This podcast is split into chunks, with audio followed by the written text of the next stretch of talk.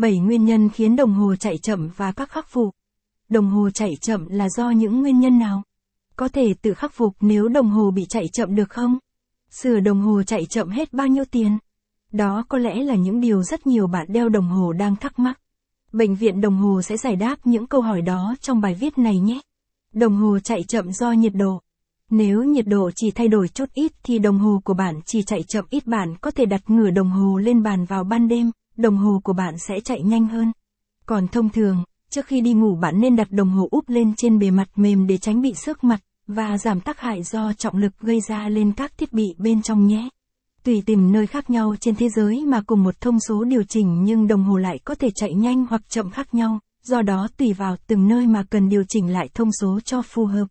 Capson ít bằng, attachment gạch dưới 2361, align bằng, align center, ít bằng, 680, đồng hồ chạy chậm do nhiệt độ, caption.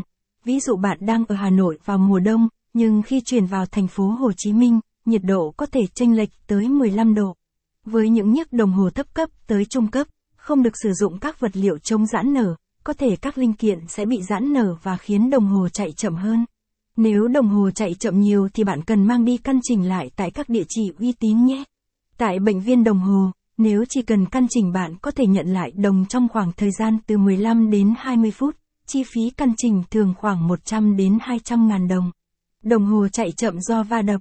Khi đồng hồ xảy ra tình trạng va chạm sẽ gây tác động đến nhiều bộ phận trong máy đồng hồ làm cho đồng hồ chạy chậm hoặc không chạy. Bánh răng xô lệch. Khi chịu tác động của lực, làm cho bộ máy không còn hoạt động trơn tru, đây là tình trạng phổ biến nhất khi đồng hồ bị va chạm mạnh.